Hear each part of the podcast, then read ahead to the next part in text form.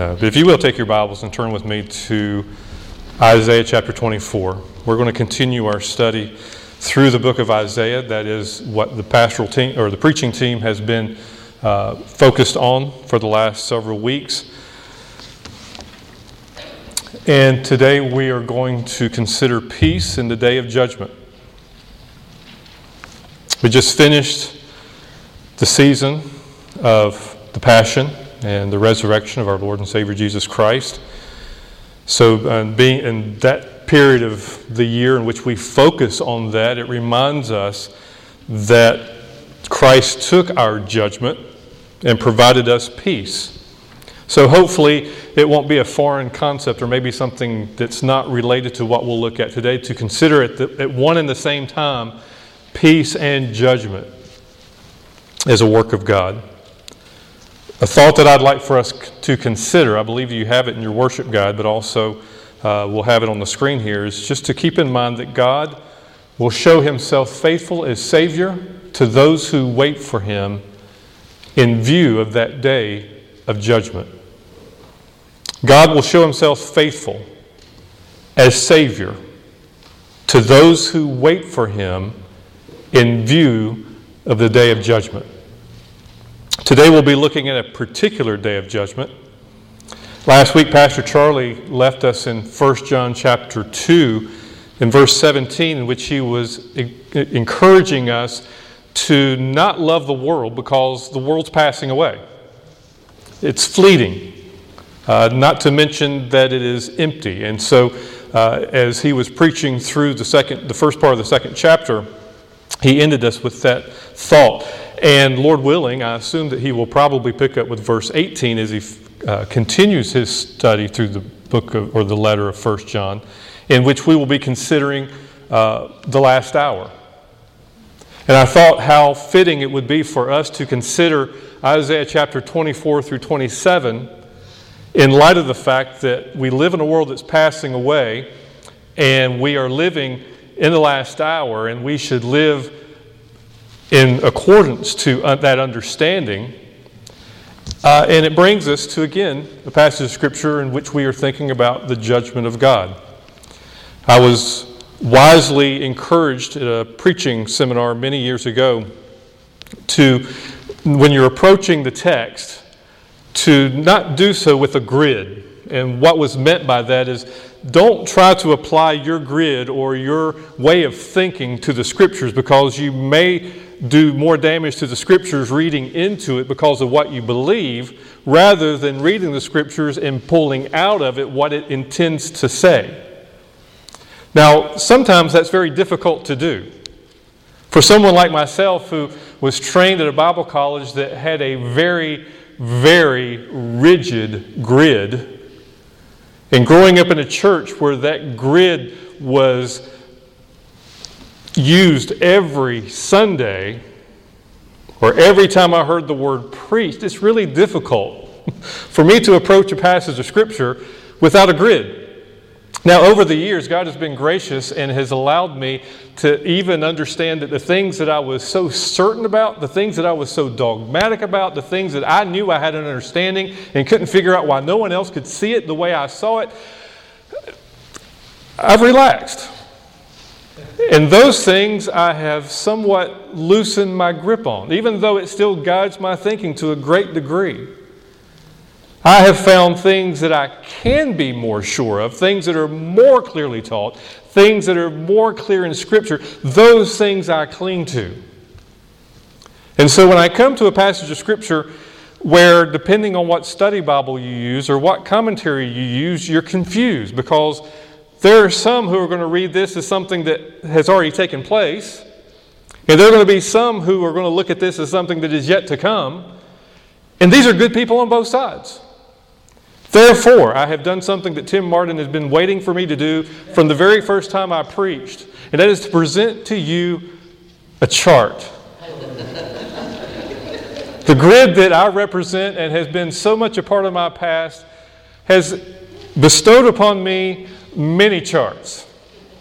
And we often have some humorous conversation, and then I go home and cry because I'm sensitive to it, about just how useless these charts often are. However, the chart that has been provided for you in your worship guide, and I believe we're also going to look at it in just a minute on the screen after we look at a passage of Scripture, hopefully will help us. We're not going to talk about the charts today in detail, as much as I would love to. If you have about two or three days that you have, don't have anything else planned, make an arrangement with me and we will talk about charts for about two or three days. And the things that have given us the charts. However, we have a much more important issue to talk about today, but hopefully these charts will help you understand the way people approach Scripture. Uh, we have already been involved in passages of Scripture where, in this book of Isaiah, that there are different ways of looking at it. There are different interpretations. There are different applications. But we come again to, I think, at a, a good point where in the study of First John and, and even here in this particular passage of Isaiah, to really kind of consider so that we have a good understanding of the context. Again, this isn't going to be our substance. It's just simply hope. I hope that it will provide a context of understanding, or at least understand why other people understand it differently than the way we understand it. But yet at the same time, understand it to a point where it's productive and profitable for us as the Word of God is intended to be. So with that being said, hopefully that's all the confusion that we'll experience the rest of the day. But what I would like for you to take notice of is there. there there's a chart there, again, on your worship guide that gives you three different views of the kingdom. The kingdom. Now, a passage of Scripture that leads us to have different views is often going to be cited from Revelation chapter twenty, which I think we're going to have this on the screen. So yes, it's in bold print, so you can read all of it, right? Uh, I can't read it, so I'm going to have to turn in my Bible to Revelation chapter twenty, in which I will be reading from the New American Standard. So if you will, follow along as we read just a few verses here in Revelation chapter twenty, particularly as it's there in verses, beginning in verse one. John, in revealing this very controversial and very differing interpretive book, says in verse twenty, "Then I saw an angel coming down from heaven, holding the key of the abyss and the great chain in his hand. And he laid hold of the dragon and the serpent of old, who is the devil and Satan, and bound him for a thousand years.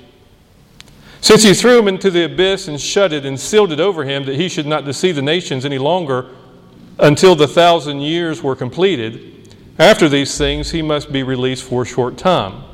Then I saw thrones, and they sat on them, and judgment was given to them. And I saw the souls of those who had been uh, beheaded because of their testimony of Jesus, because of the word of God, and those who had not worshipped the beast or his image, and had not received the mark on their forehead and on their hand. And they came to life and reigned with Christ for a thousand years.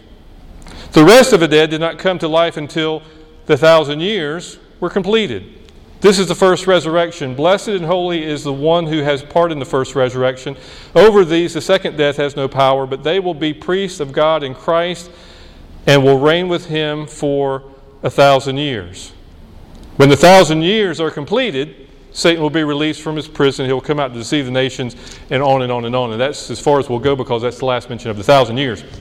Revelation chapter twenty. But you see that repeated a thousand years. Now, when you look at Scripture, and my intention is to sort of keep this at twenty-five cent words and, and, and avoid the dollar words, is to understand that there are differing views on when that kingdom, or how that kingdom, will manifest itself. Uh, you have those who believe, uh, which on the first, on the chart you have, Uh, who would be considered amillennialists. Now, millennialism isn't the study of those who are a certain age group in the day in which we live that we get irritated with, right? Um, I'm sorry, did I say irritation? Uh, impatient. Uh, I mean, uh, there's something along with that. But that's not what we're talking about. We're talking about millennium in that which is a thousand-year period of time. An amillennialist, as the word would suggest, that a really removes the, the literal idea of it. In other words, it negates the millennial one literal one thousand year period. So we would consider this group of interpreters as amillennialists. In other words, they don't believe that there is a literal one thousand year reign of Christ on this earth.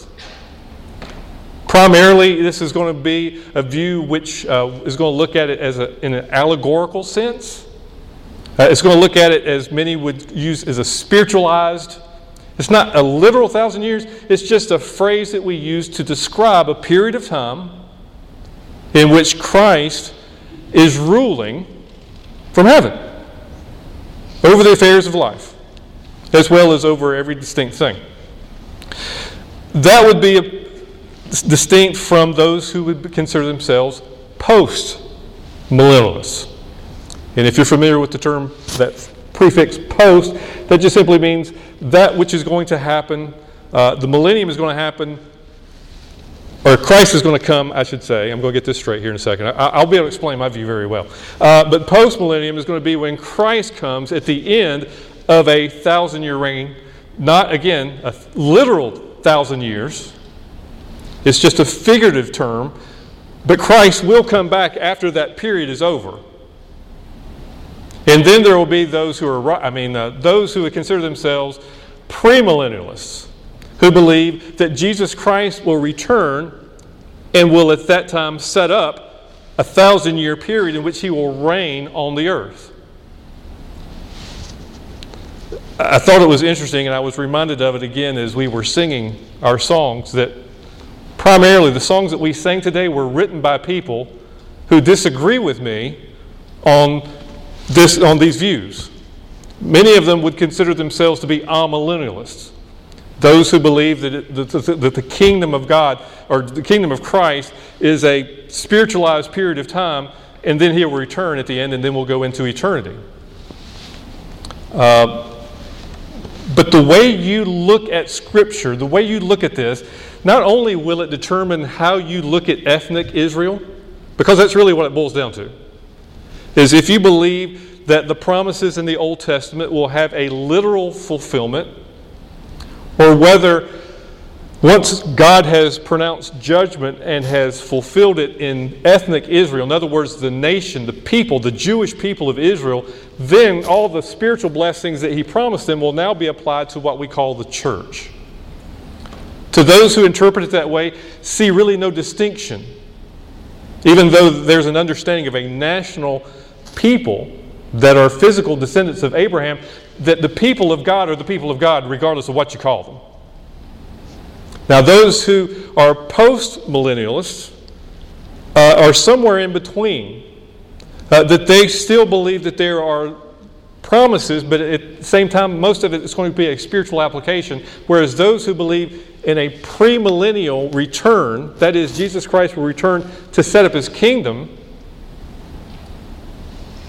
believes that there is still a future for the physical descendants of Abraham, the Jewish people. And within this group, you have those who even wanted to splinter even more.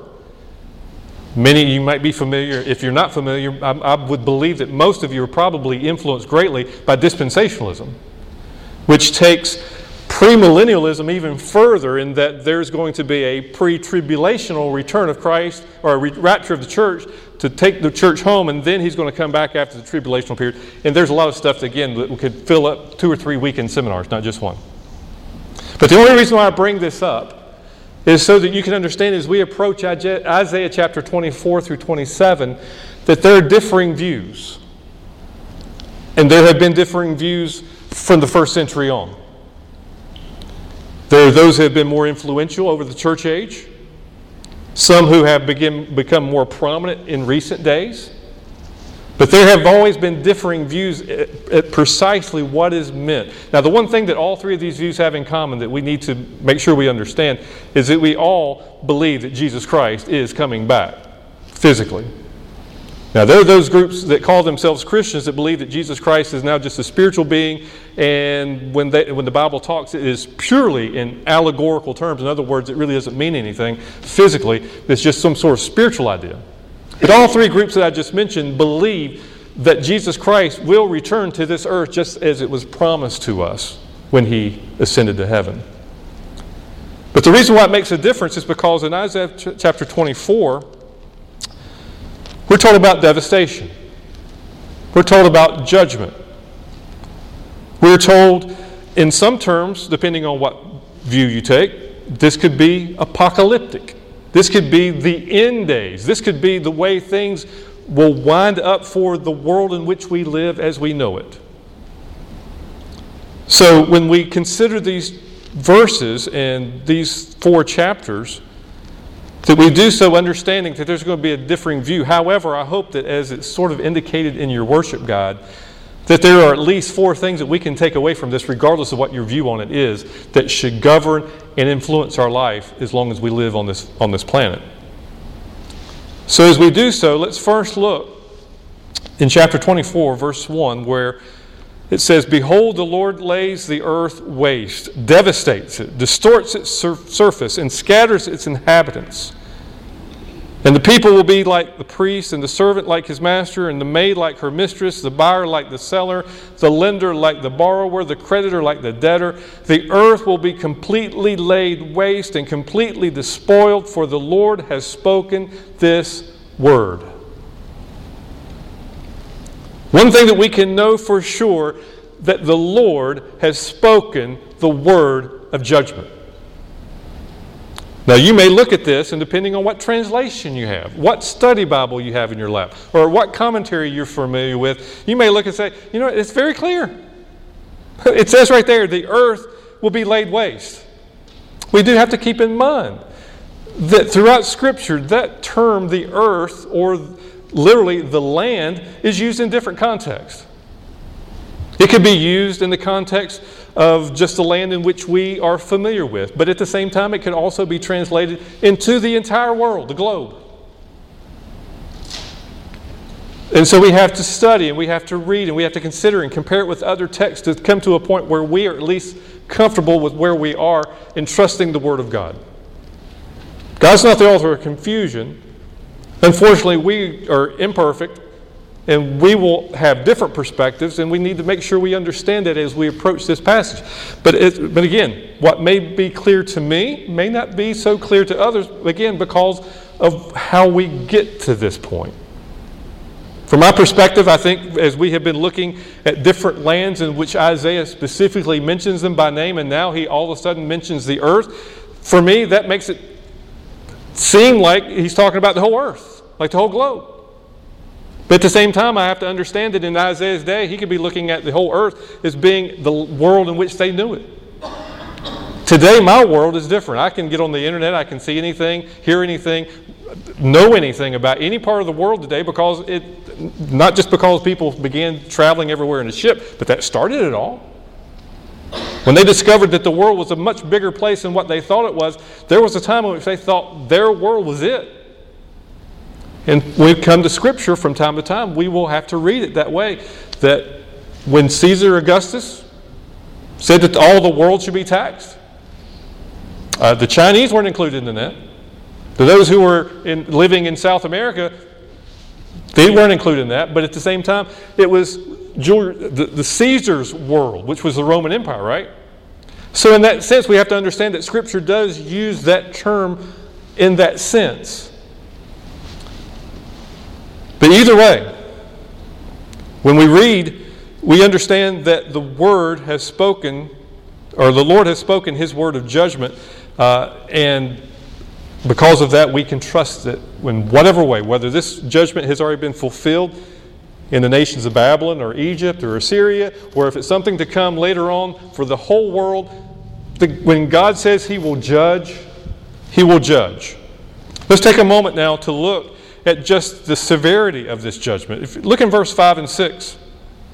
Uh, the earth is also polluted by its inhabitants, and they are, for they transgressed laws, violated statutes, broke the everlasting covenant. Therefore, a curse devours the earth, and those who live in it are held guilty. It's not just that God pronounces judgment on things because He doesn't like them, because He's mean, or He's just, you know, wants to bully people around. The Lord has this, has declared judgment on anyone who is guilty of transgressing His laws, violating His statutes, or breaking a covenant with Him. And so therefore we understand that the Lord speaks judgment. It will affect those who are guilty. And who is guilty? Well, if we back up to what I was reading in verse two, it doesn't matter if you're the master or the servant. It doesn't matter if you're the priest or the worshiper. It doesn't matter if you're the buyer or the seller or the lender or the borrower, the creditor or the debtor. It doesn't matter where you lie in all the relationships. Everybody is going to be subject to judgment. The second thing that we can see, another aspect of this judgment, is found in verses seven through thirteen. And that it will be immune from the world or the worldly respite.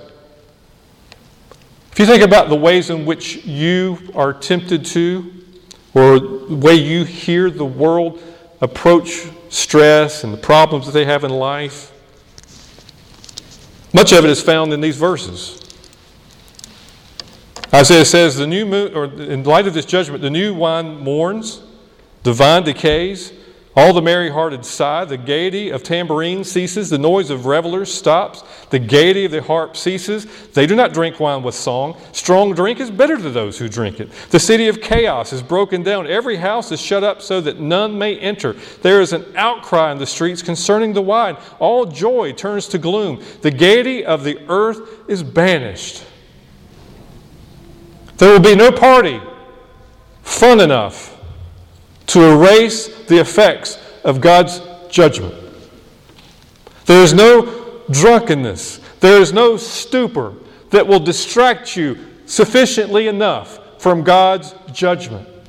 There is no music that you can listen to so loudly or dance to so joyfully.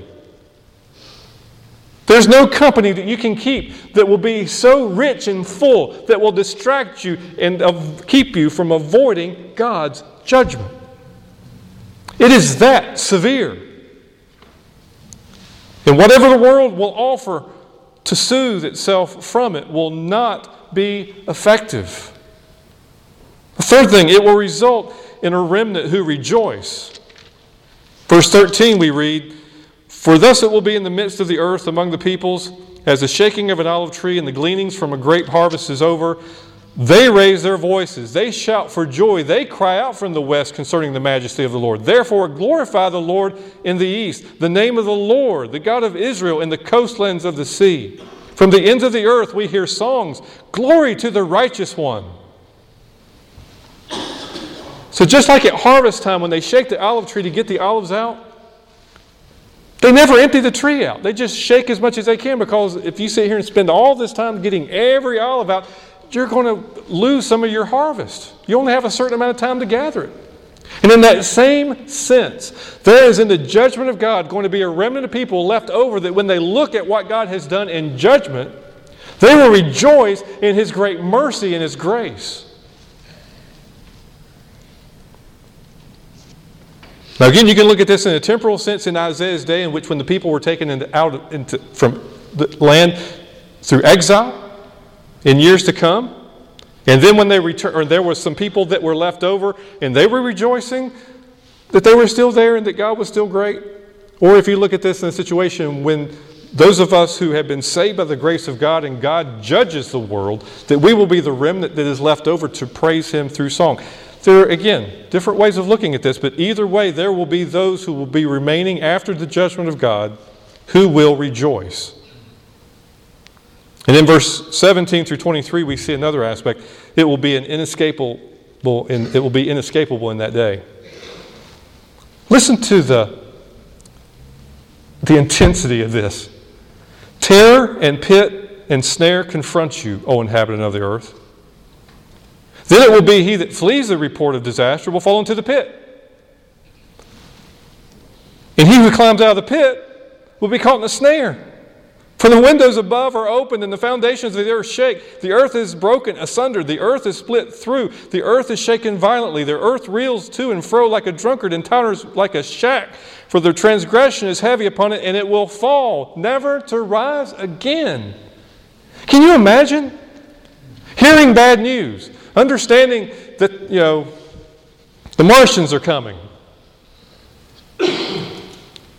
And you get word of it early enough that before the Martians show up, you have a chance to run away. But unbeknownst to you, the Martians have already set up a, a pit. so that as you're running away, you fall into it.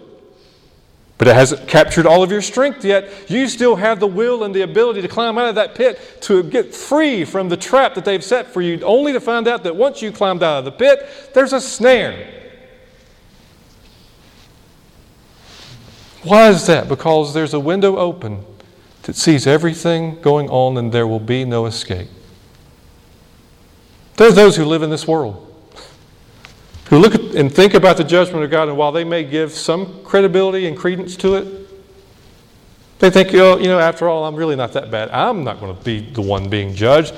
I'm going to be able to escape. I'm going to be able to elude it. That preacher can't see everything that I'm doing. Those church people don't know everything that I'm thinking. That's not the point. The point is the judge has an open window to everything, and there will be nothing that will escape. This judgment that God will bring is, is terrible. It is severe and it is real. Why? Because He has spoken it and it will happen. However, we see in chapter twenty-five, as we were reading in our responsive readings today, the Lord has planned these wonderful things. O Lord, you are my God. I will exalt you. I will give thanks to your name, for you have worked wonders, plans formed long ago with perfect faithfulness. You see, God's not writing the script as He goes along. God's not trying to get away to the to the beach to get some creative ideas that when He gets back, He's going to say, you know what, here's the next chapter of the life of mankind. Oops, I didn't realize that this was going to happen. I didn't realize that nation was going to become strong. I didn't realize that these people were going to be depleted. I've got to come up with another scheme. No. Lord, you are my God. I will exalt you and give you thanks to your name. Why? Because you've worked wonders, wonders that you planned before they ever happened. All of them. And He did so, and this is where I really appreciate the New American Standard, with perfect faithfulness. Perfect faithfulness. I have constructed out in my garden, while I have had a garden for many years since we've moved back to Winston-Salem, this year I decided I was going to do some planter boxes, keep the snails out, you know, that sort of thing. And uh, and so I was sitting it in place, and Amy came out and said, that looks really great, but is it straight? Because I've got it within some a picket fence out in my backyard to kind of keep the dog away, because my dog likes to dig. And so I was like, well, I've got it within the The fence straight, but unfortunately, she says, it still looks like it's lingering. Well, that's because the box isn't square.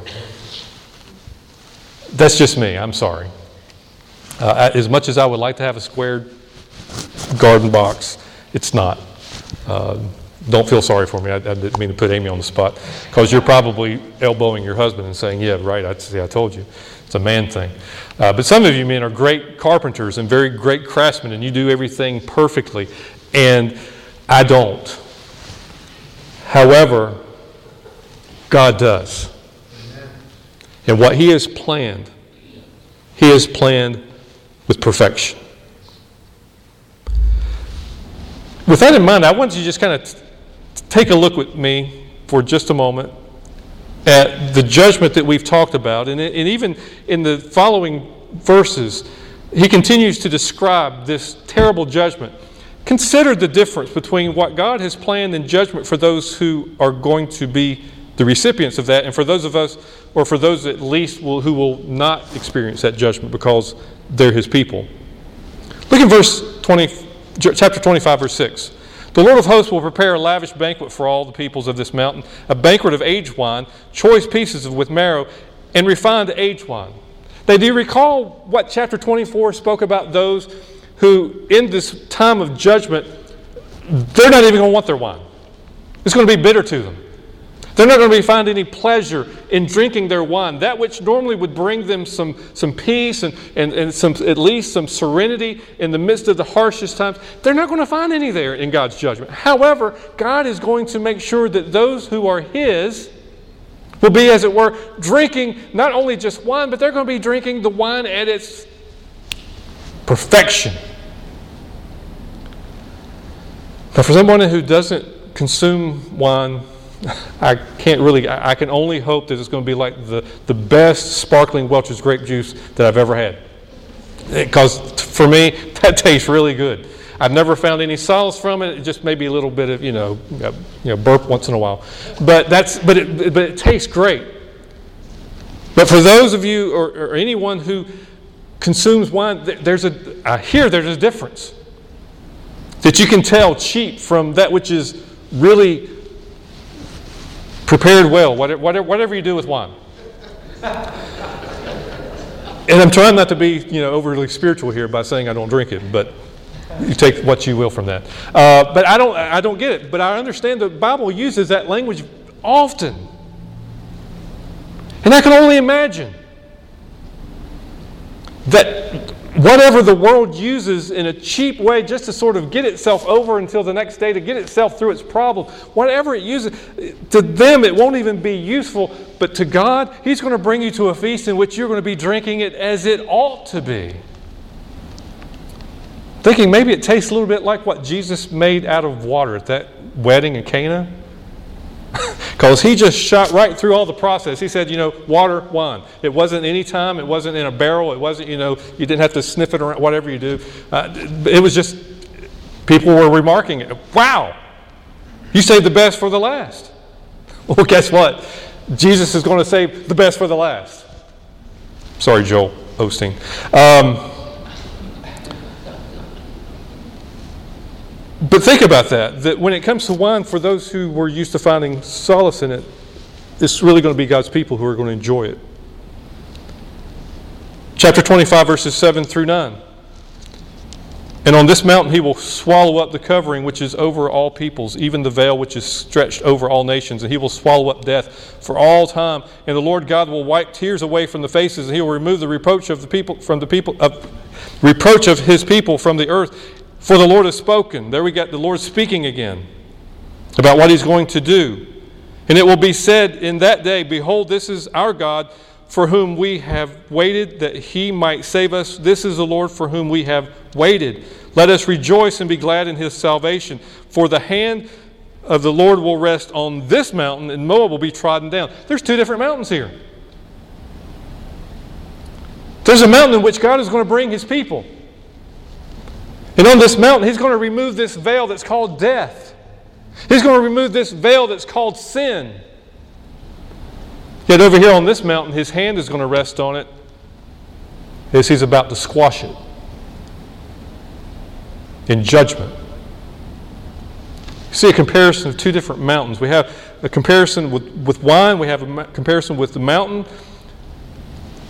We have a comparison with the city. Look in chapter twenty-six. Verses one through four. In that day, this song will be sung in the land of Judah. We have a strong city. What makes it strong? For He sets up walls and ramparts for security. Open the gates that the righteous nation may enter, the one that remains faithful. The steadfast of mind you will keep in perfect peace because he trusts in you. Trust in the Lord forever, for in God the Lord we have an everlasting rock. There's going to be a city that God's people will dwell in that's going to be a safe haven. It's going to be a place where because they're trusting in that city, because they're trusting in God, their rock, their mind will be at peace.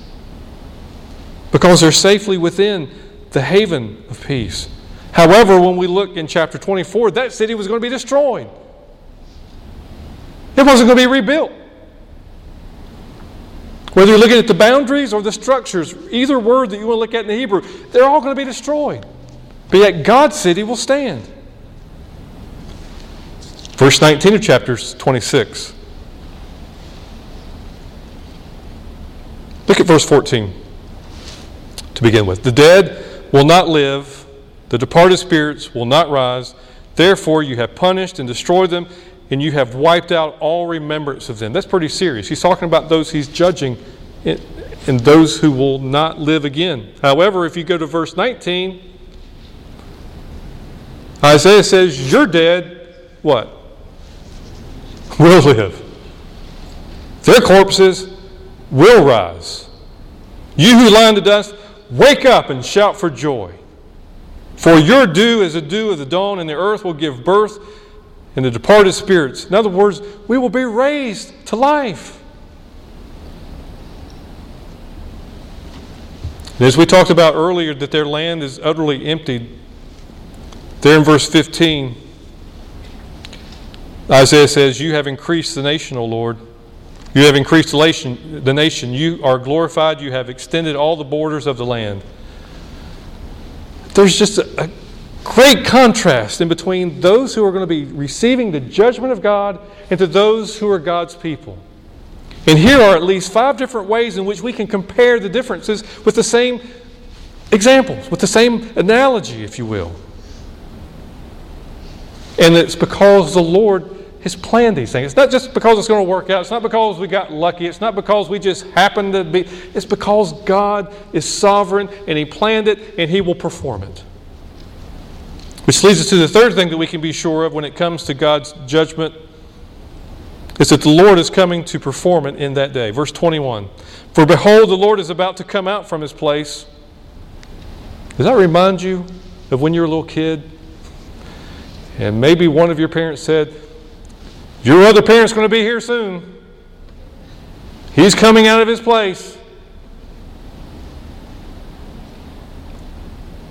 Well, the Bible says that the Lord is about to come out of His place to punish the inhabitants of the earth for their iniquity, and the earth will reveal her bloodshed and will no longer cover her slain.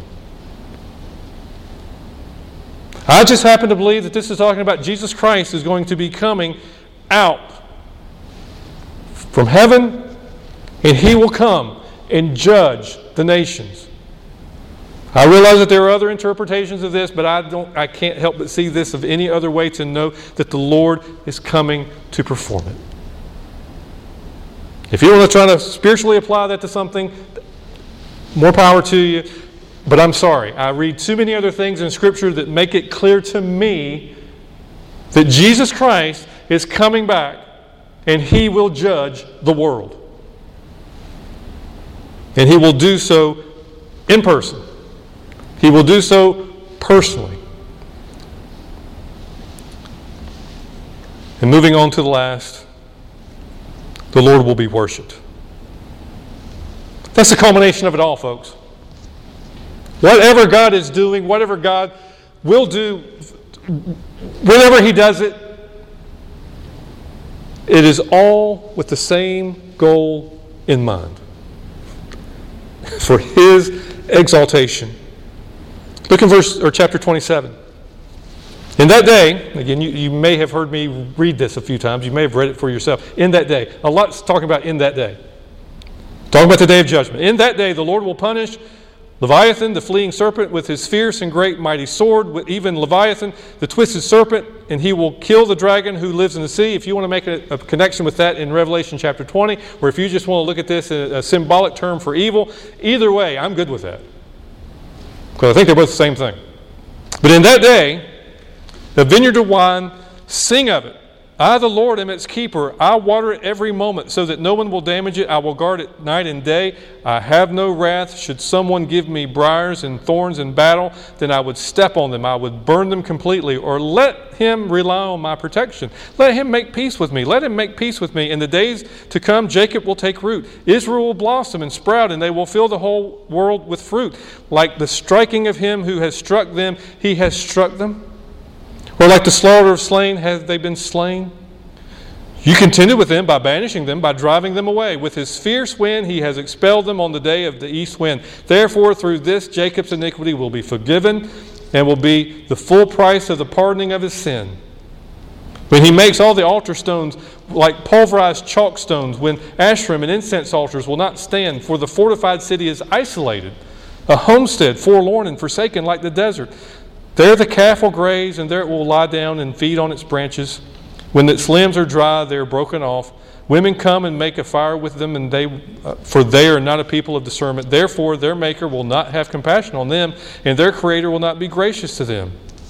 In that day, the Lord will start his threshing, threshing from the flowing stream of the Euphrates to the brook of Egypt, and you will be gathered up one by one, O sons of Israel. It will come about also in that day that the great trumpet will be blown, and those who are perishing in the land of Assyria and those who are scattered in the land of Egypt will come and worship the Lord in the holy mountain of Jerusalem, or at Jerusalem." Number one in this aspect of God being worshipped Evil will be defeated. Verse one makes it very clear that he will destroy evil. Verses two through six says that he will tend his vineyard. In other words, he is cultivating worshipers. He is tending this, this vineyard, and he just dares briars to come and try to keep him from doing it. He just dares weeds from coming in and trying to choke out the growth, because he's, he's, guard, he's the gardener. He's the keeper of it. He's going to get rid of all the idolatry. Verses seven through eleven talk about even to the point of taking all of these idols that are built out of stone and reducing to nothing but chalk stone, lying around on the ground, useless. And he will bring his people to the holy mountain.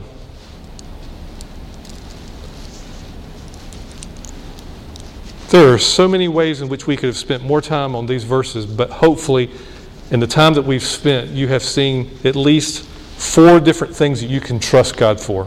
Number one, he's spoken the word of judgment, and it's going to happen. We've seen it happen historically in the text, and we still have it yet to be.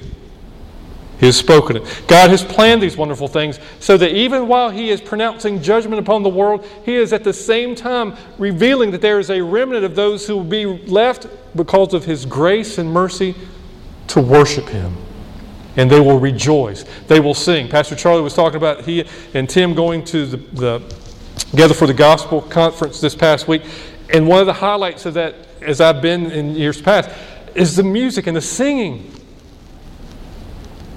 You're overwhelmed with the truthfulness of this, the words in which you're singing. That's the reason why we try to enrich our worship service with songs, with words that you will, it will magnify your appreciation for what God's done, because that's who we are. Reminding you what Jesus Christ has planned for us, what Jesus Christ is doing for us, and what Jesus Christ will continue to do for us. Knowing that the Lord will be coming to perform it. Jesus Christ is coming back. We need to be ready.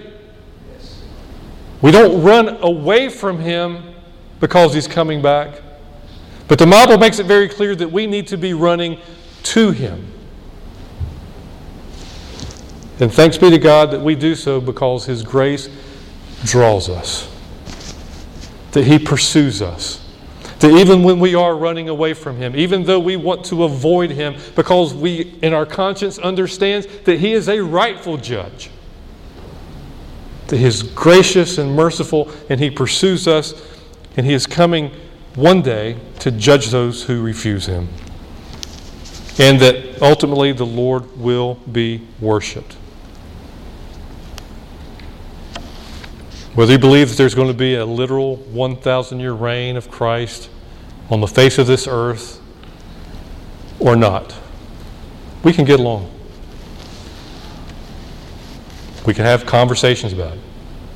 We can look through some more charts. We can compare different commentaries. We can, we can think through it logically. But one thing that I cannot agree with someone on is that is that the point of our existence leads us to something other than worship. That's all of eternity. Whenever it starts, makes no matter to me. I know that I have been created and have been redeemed and will enjoy worship forever and ever of the risen Lamb. But that's what I should be doing today. And thankfully, as we consider what Jesus Christ has done for us, it's not by mere chance that we know him. But it's because God will show himself faithful as Savior to those who will wait for him in view of the day of judgment. Not because you're looking for a day of judgment and you're hoping that you're going to be on the side. But as you look at the reality of a day of judgment when every person will give an account and will speak before God whether or not they were in the Lamb's Book of Life. Give an account for their life. An answer. In light of that day of judgment, I know that my Redeemer lives, and I will see him in the last day. I know that God will show himself faithful to me, because I'm waiting for him to deliver me from this body of death. I'm waiting for him to deliver me from this world of sin. I'm waiting for him to deliver me into life everlasting that only he can provide and only he will sustain, because he is that life. And because of that, as I have those who will lead us in singing, keep that in mind. Jesus, your blood has washed away my sin. Jesus, thank you. Right?